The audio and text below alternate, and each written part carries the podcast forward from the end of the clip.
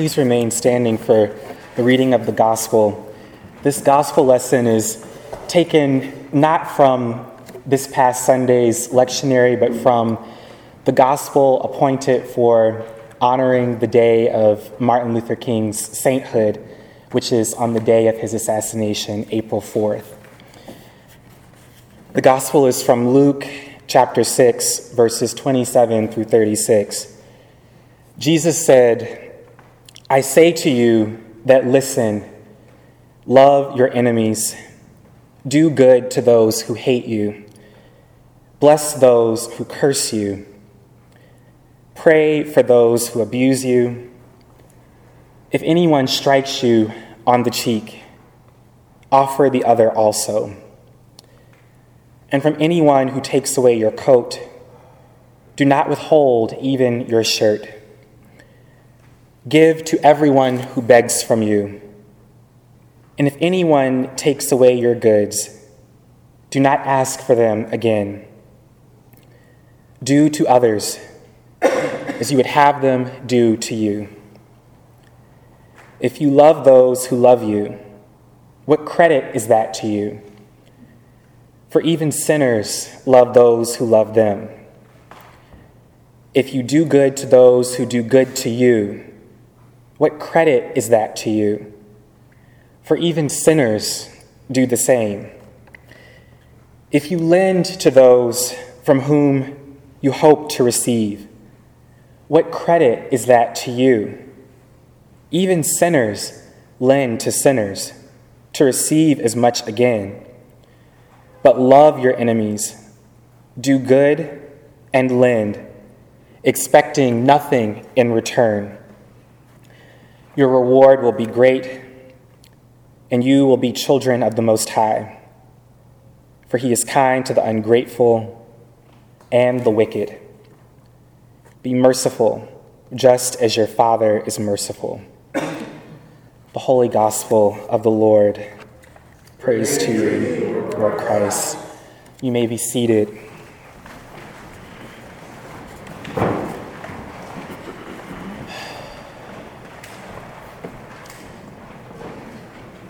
I'd like to just take a moment and sing a song of the ancestors, and if you know it, I invite you to sing along, "Your Grace and Mercy Brought Me Through." Your grace and mercy brought me through. I'm living this moment because of you.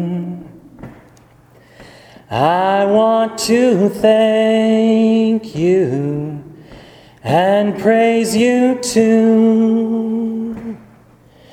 Your grace and mercy brought me through. Amen. Amen.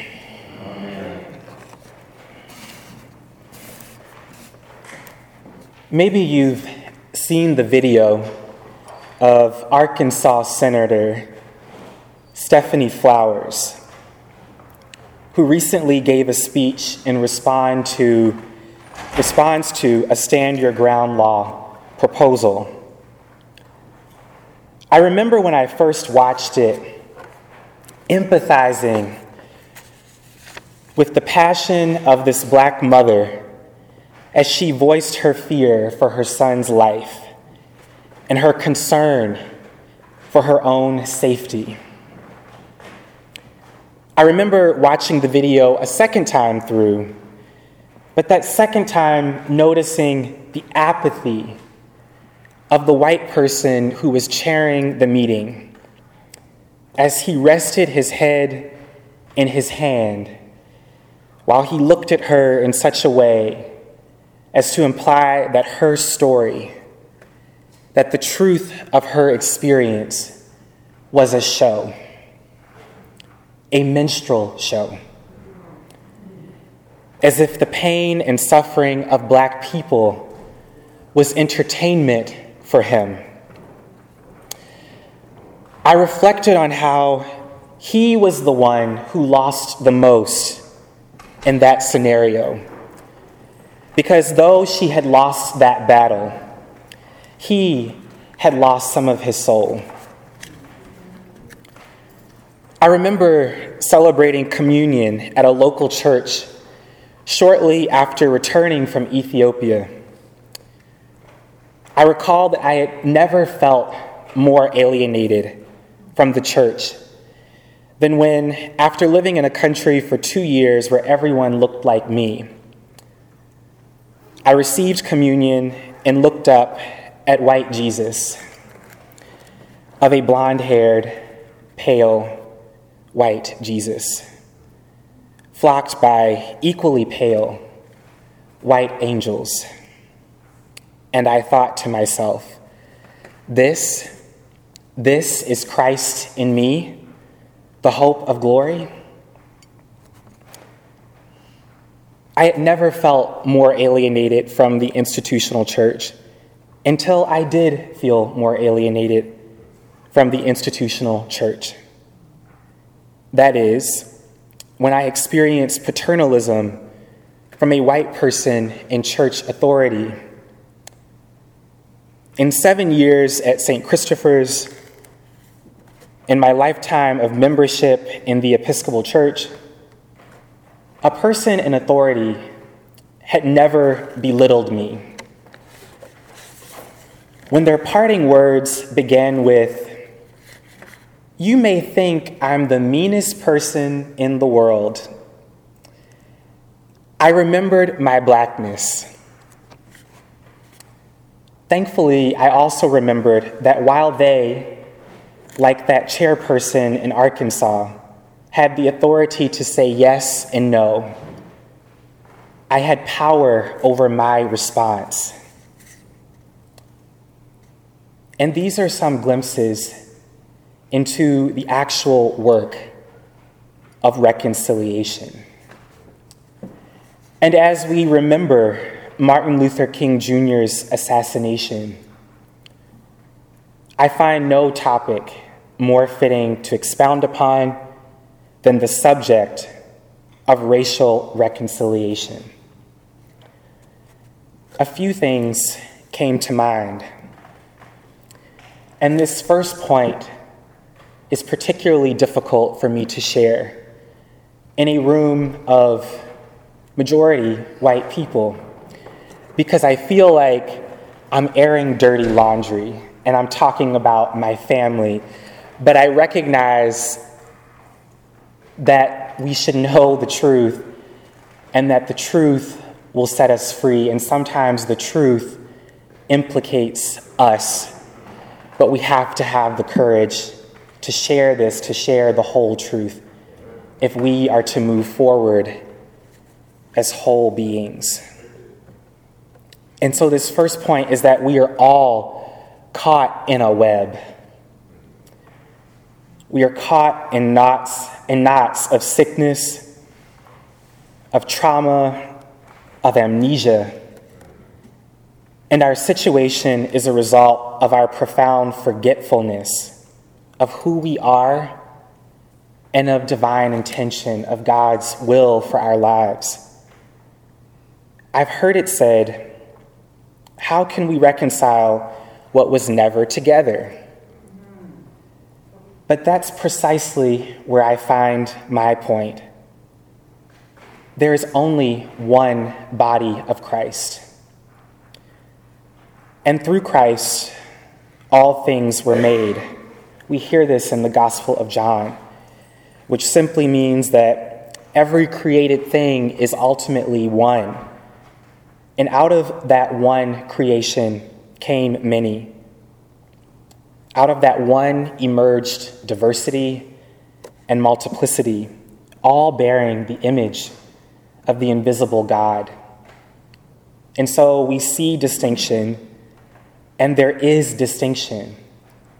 And yet ultimately, there is only one God. There is only one body. And nothing exists outside of God. God gifted and distinguished each tribe, every tribe of people in their own way. And to Africans, God bestowed the gift of origination.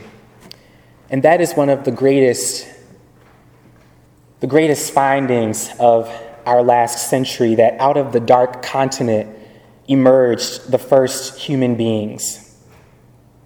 And the religions, governments, educational centers, art, and medicines that we developed testify to our knowing that our origins are divine.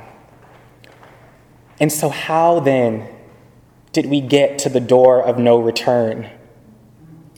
How did we get to selling each other out into the middle passage for alcohol, guns, and tobacco?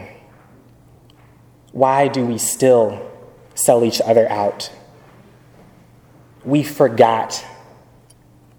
We forgot as we continue to forget who we are.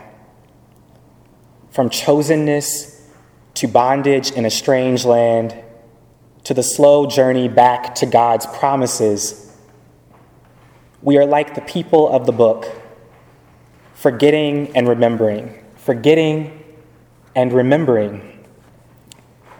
And as for the sins of our brothers and sisters of European descent, we know them well. And this is the nucleus of the web in which we find ourselves caught, the web of oppression, participation in oppression, and struggle against oppression.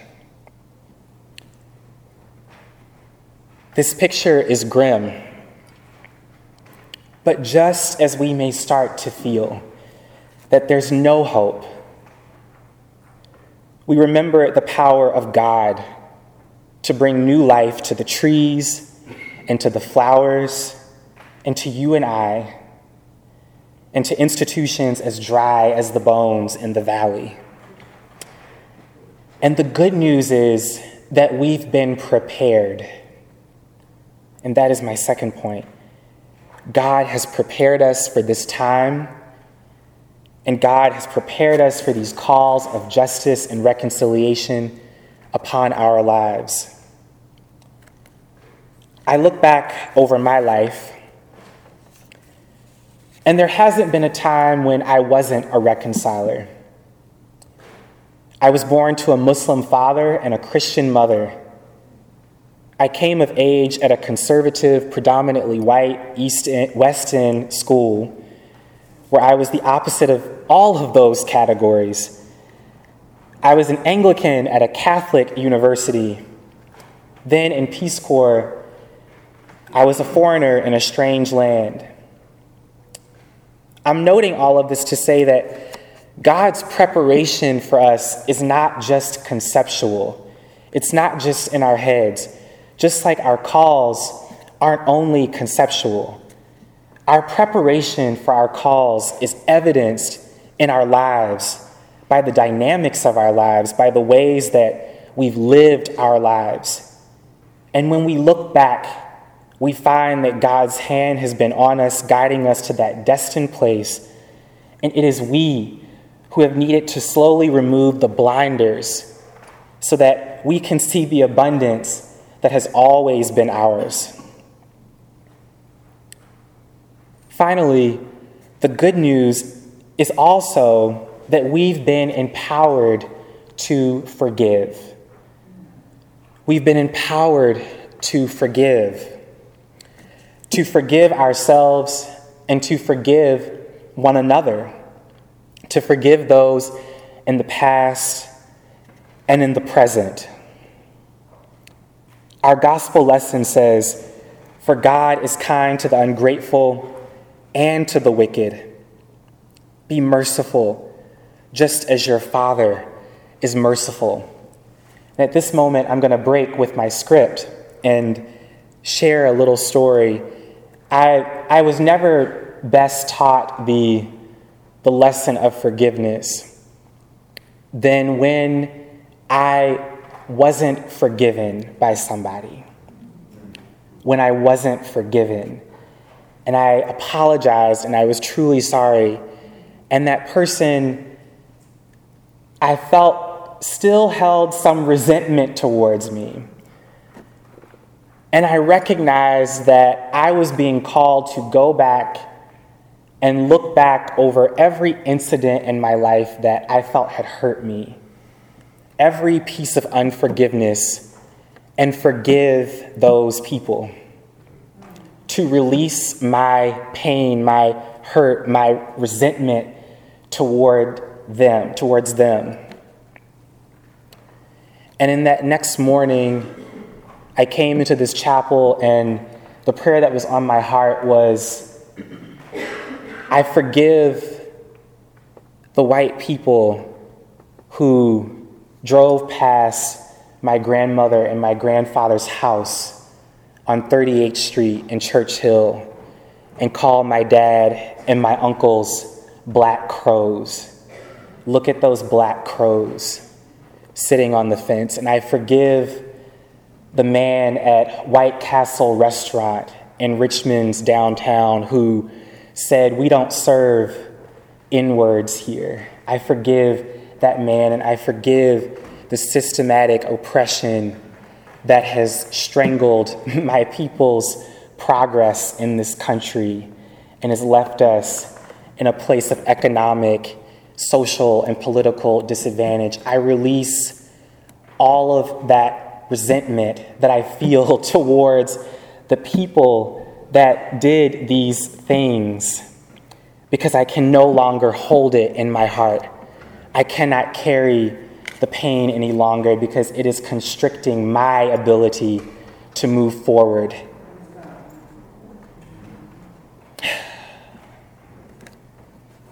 I look back at the foundations of this country, and I look on the foundations of the Episcopal Church.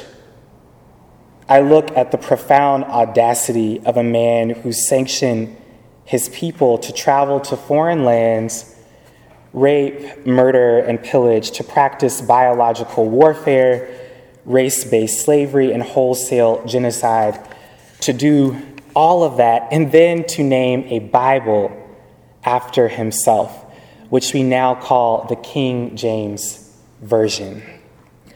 And as the Reverend Ben Campbell notes in Richmond's Unhealed History, his landmark work, which I consider a textbook, a primary textbook of Richmond Hill, that is, he noted that upon arrival to the fall line, the colonists planted their cross, the cross of Western Christianity, of Protestantism, of Anglo-Saxonism, of the Anglican religious establishment that I am a part of. Furthermore, they lied to the indigenous people about the meaning of even the cross. They planted a lie into the foundation of our nation and of American Christianity. This is an exceptional state of ignorance, because King James couldn't have known the damage that he would do to his church as a result of his spreading the faith in this way. The damage initiated by that ignorance of which we continue to reap the harvest. Did he know that I would be giving this sermon today? I, a descendant of the enslaved, would be giving this sermon today before you? No. It was an exceptional state of ignorance. And just as we have been exceptionally ignorant, and just as we are in constant need of God's grace and mercy, we must bestow that on others, or we will continue to exist in a state of suffering and misery, and we will be crippled by bitterness and resentment in our attempts to move forward and out from under the rubble of our past. And so as we tell the truth, as we hold people accountable, as we hold ourselves accountable, we are called to forgive, just as God forgives us. And then we are called to truly wish people the best. We are called to truly want for others what we want for ourselves. which means not only do I release resentment toward you, but I hold in my heart only the desire for your redemption, the desire for your, your restoration, the desire that you may enter ever more fully into God's destiny for your life. Because the sooner you start hooking into your destiny and living your best life, the better it is for all of us, because everyone affects everyone else. Ubuntu. I can't get well until you get well. So let us find it in ourselves to forgive just as we are forgiven. In closing, there's a quote by Lila Watson that continues to prove insightful for this work of justice and reconciliation. She said, "If you have come here to help me, you are wasting your time. If you have come because your liberation is bound up with mine, then let us work together." It is in this recognition of our identity in the other that we begin to remember ourselves. And we, when we remember ourselves, we remember our rootedness in God, our belonging to God. And so we stand in agreement that we are one. We stand in agreement that we've been prepared for such a time as this. We stand in agreement that we've been empowered to be witnesses of compassion to one another in the exercise of forgiveness. And now let us go forth. Let's just sing together again, Your Grace and Mercy. I believe the power of song to heal. I believe the power of song to renew, to make whole, to knit people together in community, to connect people. Your grace and mercy brought me through. I'm living this moment because of you. I want to praise you and thank you too. Your grace and mercy brought me through. One more time. Your grace and mercy brought me through. I'm living this moment because of you. Thanks be to God. I want to praise you and thank you too. Your grace and mercy brought